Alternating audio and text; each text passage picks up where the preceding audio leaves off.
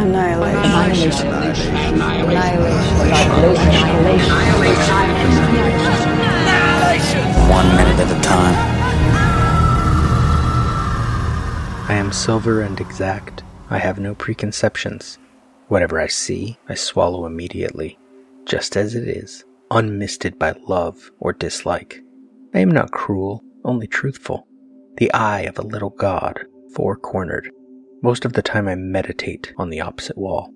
It is pink, with speckles. I have looked at it so long. I think it is part of my heart, but it flickers. Faces and darkness separate us over and over. Now I am a lake. A woman bends over me, searching my reaches for what she really is. Then she turns to those liars, the candles or the moon. I see her back and reflect it faithfully. She rewards me with tears and an agitation of hands. I am important to her. She comes and goes. Each morning it is her face that replaces the darkness. In me she has drowned a young girl, and in me an old woman, rises toward her day after day like a terrible fish. Sylvia Plath, Mirror. During the night, Jacob got up and took his two wives, his two servant wives, and his eleven sons, and crossed the Jabbok River with them. After taking them to the other side, he sent over all his possessions. This left Jacob all alone in the camp. And a man came and wrestled with him until the dawn began to break. When the man saw that he would not win the match, he touched Jacob's hip and wrenched it out. Let me go. It's almost morning. I will not let go unless you bless me. What is your name? Jacob.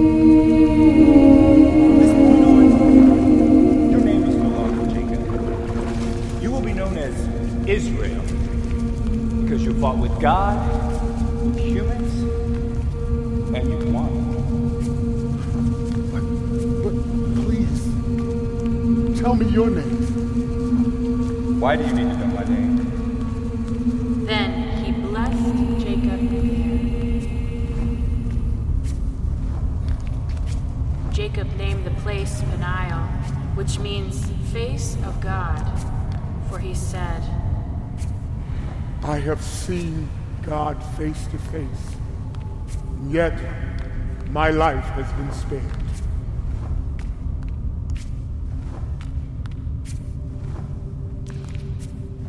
The sun was rising as Jacob left Peniel, and he was limping because of the injury to his hip.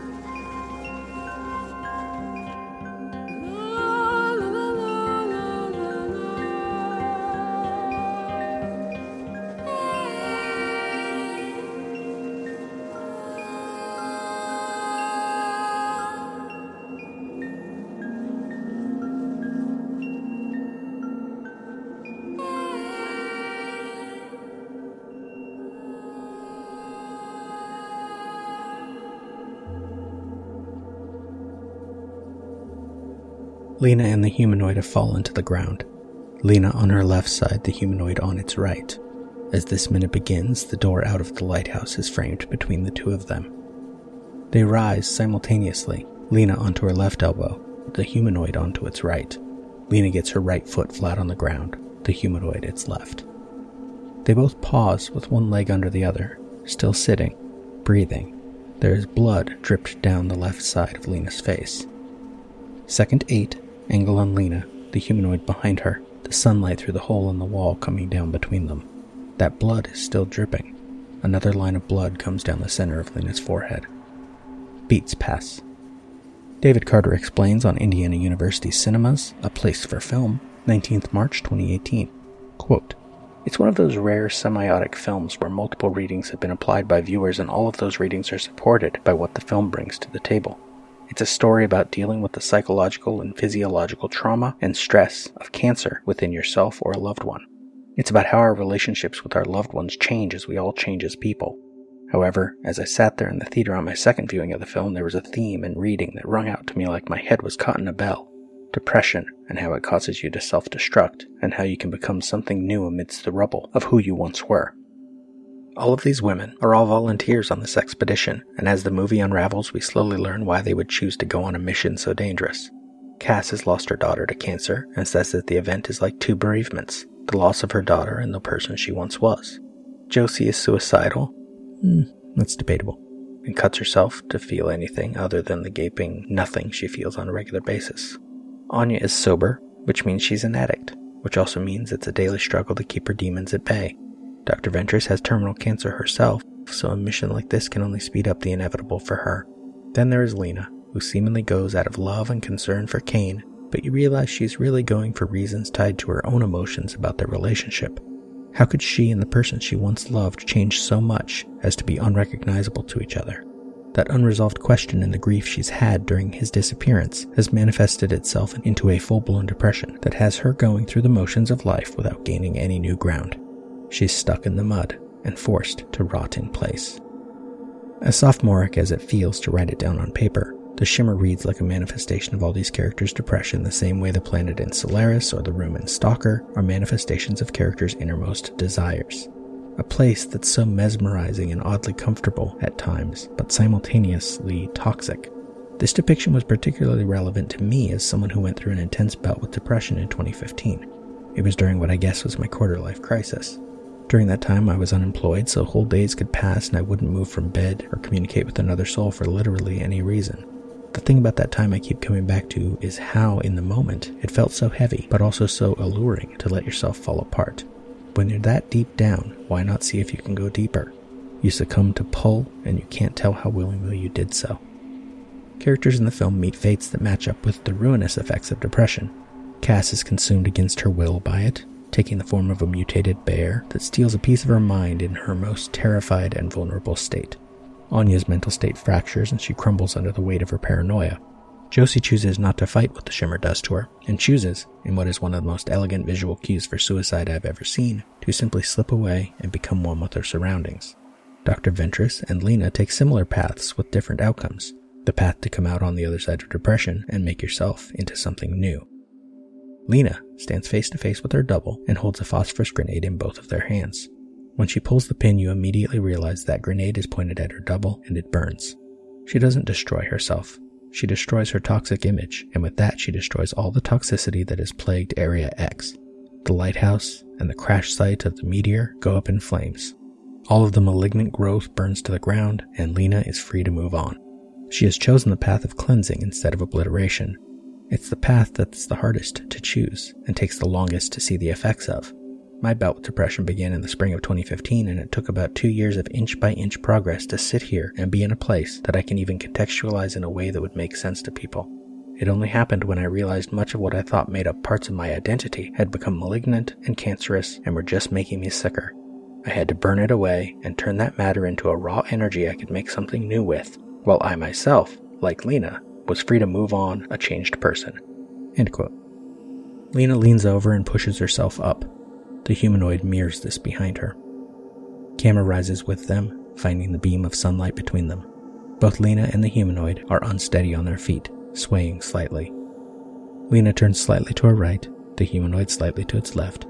Lena abruptly turns the rest of the way to face it. The humanoid turns, a moment behind. They stare at one another. Beat. Dr. Srini Pillai explains in Psychology Today, 19th May 2019.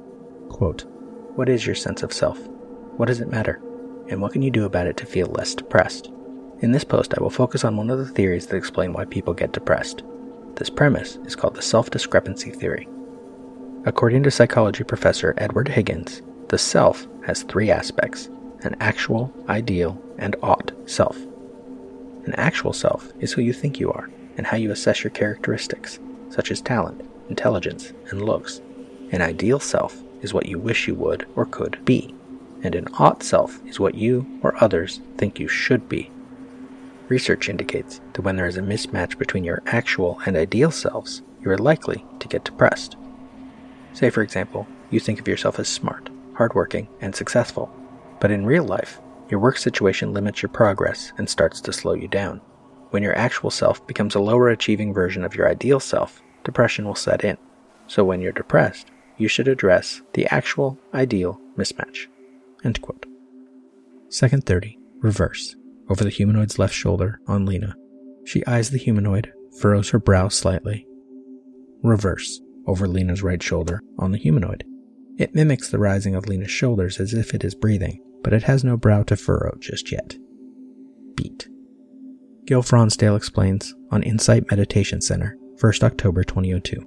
Quote, As an alternative to framing the spiritual life around the self, the Buddha suggests instead that we look at our experience through the framework of the Four Noble Truths, focusing honestly and directly on our suffering, the grasping that causes it, the peace or happiness that results from the release of grasping, and the way of living that supports a sense of well being. The Buddha's teaching points us away from looking for the self, or trying to understand or improve the self. Instead, it suggests that we pay attention to the fear, desire, ambition, and clinging that motivate the building of self identity. Perhaps we feel that we are defective in some way, and that our meditation practice will help us make or find a better self. Can we instead find the particular suffering that is connected with wanting to improve the self? Liberation entails releasing our suffering, not avoiding it, seeking relief from it, or compensating for it.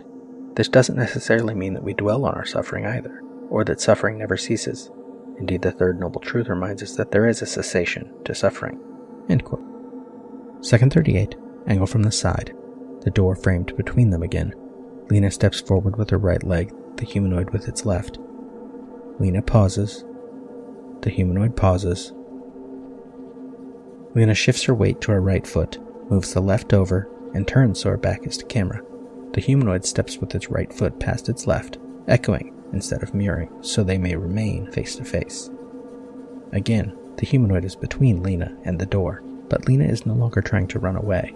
On her watch, the time is now a quarter past 12. They were unconscious on the floor for a good 20 minutes at least. Lena steps to her right, the humanoid steps to its left, mirroring again.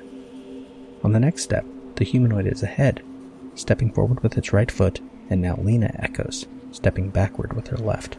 The sunlight is between them again, then the humanoid blocks it, and we cut, second 55, to angle over the right shoulder of the humanoid on Lena, her back now to Kane's burned body. She breathes hard, she shifts to her right, the humanoid to its left, and time runs out for this minute.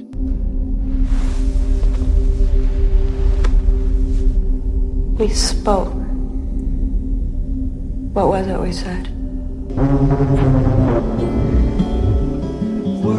Wordlessly watching, he waits by the window and wonders at the empty place inside. It was a dream. We lived inside a dream.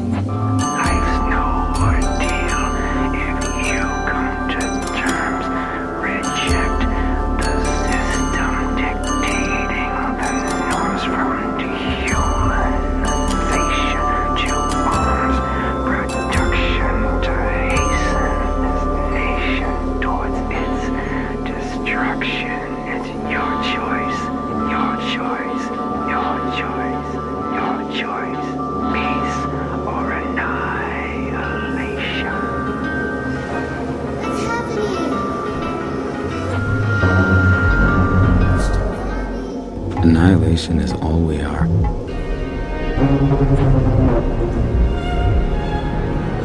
Annihilation.